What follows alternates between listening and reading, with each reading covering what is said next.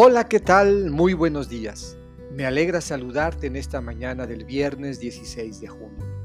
Deseo que el corazón de Jesús llene de paz y de alegría tu propio corazón. Hoy celebramos la solemnidad del Sagrado Corazón de Jesús y para ello escucharemos del evangelista Mateo el capítulo 11 en los versículos 25 a 30.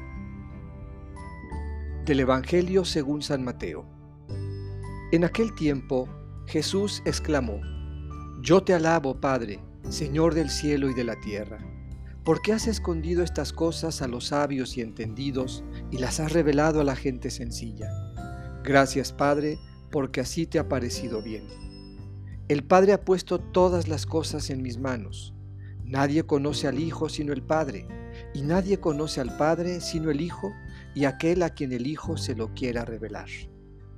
Vengan a mí todos los que están fatigados y agobiados por la carga, y yo los aliviaré. Tomen mi yugo sobre ustedes y aprendan de mí que soy manso y humilde de corazón, y encontrarán descanso porque mi yugo es suave y mi carga ligera. Esta es palabra del Señor. Meditemos. Aprendan de mí. El corazón es símbolo del amor, de la generosidad, de la misericordia, de la amistad y la fraternidad. También es símbolo de la alegría, de la calidez humana y la entrega incondicional. Jesús abre su corazón para que en él encontremos la seguridad, la paz y el descanso que no encontramos en el mundo. Además, la verdad que solo ha revelado a la gente sencilla.